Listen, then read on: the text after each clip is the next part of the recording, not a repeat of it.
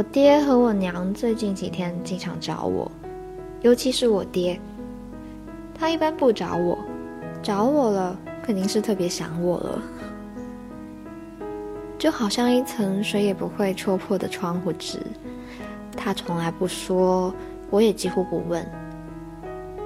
我们这两把铁骨头强撑起来的面子，才不会轻易对对方坦率呢。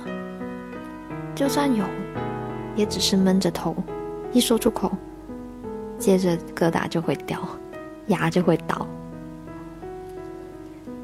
先是拌嘴，然后开玩笑，再闹翻，最后和好。这就是我和我爹的相处模式，跟两个小孩子一样。我想啊，我爹这辈子百分之八十的精力都耗在两件事上：一件事怎么和我吵，另外一件事怎么对我好。小学毕业前，我家里严母慈父的阵势非常鲜明。我爹在那个时候占足了老好人的便宜，宠我宠得不得了，也因为这样。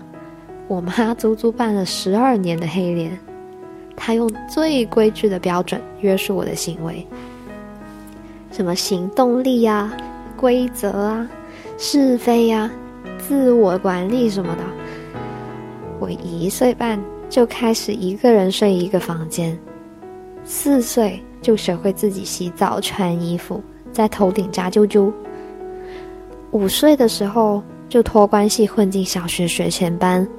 自己一个人走路上学，还有好多好多道理，什么自己的事情自己做，东西用完要归位，有困难自己要克服，不啦不啦不啦不啦的。对于那个时候的我来说，简直就是不近人情。所以我在小时候真的比较喜欢我爹。对着他，我又放肆又调皮，套近乎的方式也很特别，就是隐藏自己独立生活的能力。比如说呢，指甲从来都是他来剪，削水果皮也是他的专利。我长到十几岁，这两样还是不学，就是不自己做。可惜住校生活不允许我逃避。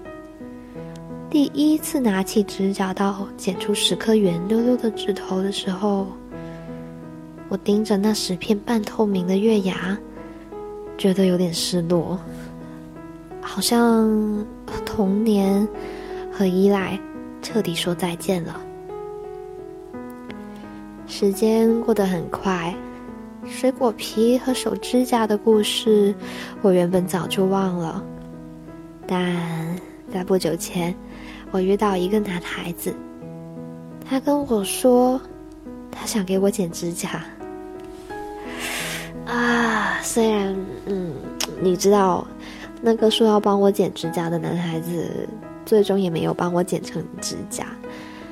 但是在那段很有压力的日子里，他像是一块眼镜布，擦亮了我灰扑扑的眼镜片。那个男孩不会削苹果，所以我拿起了几乎从来不碰的小刀子，第一次学着动手削苹果。一个月前我回家，在客厅里没事晃来晃去的，我爹突然跟我说：“我给你削个苹果吃好不好？”怎么说好呢？那个时候。我的心里有种说不出来的感觉，很震撼。可能是在我学会照顾人、亲手给人削过几次苹果皮之后，才突然懂得的道理。给你削个苹果吃好不好？这句话大概是情感内敛的木头们能给你的最大的温柔。每位爸爸身上都藏着掖着一本书。是女儿专攻的，绝不外送的老男人哲学书。在他们心里，自己的姑娘无论出去认识了什么样的男孩子，也难以赶超对自家老爹的感情。每个女孩子对于男孩子来说都都只是一个个体，而父亲的女儿，则是他们身上的一块肉。啊，我有时很庆幸我是个女孩，不用那么刚强，也不用害怕表露，不用羞愧于丢面子什么的，然后可以悄悄的在这个晚上给你们讲我的故事。对了。前阵子哦，就是我读大学的时候，有一次我接到了一个电话，我爹他喝醉了，他在电话那边问我什么时候放假回家，他还说：“女儿啊，爸爸想你啦。”后来呢，我总是半夜也把手机开机，等他偶尔应酬醉酒之后。万一有可能的来电，这世界啊，我爸一直都不知道。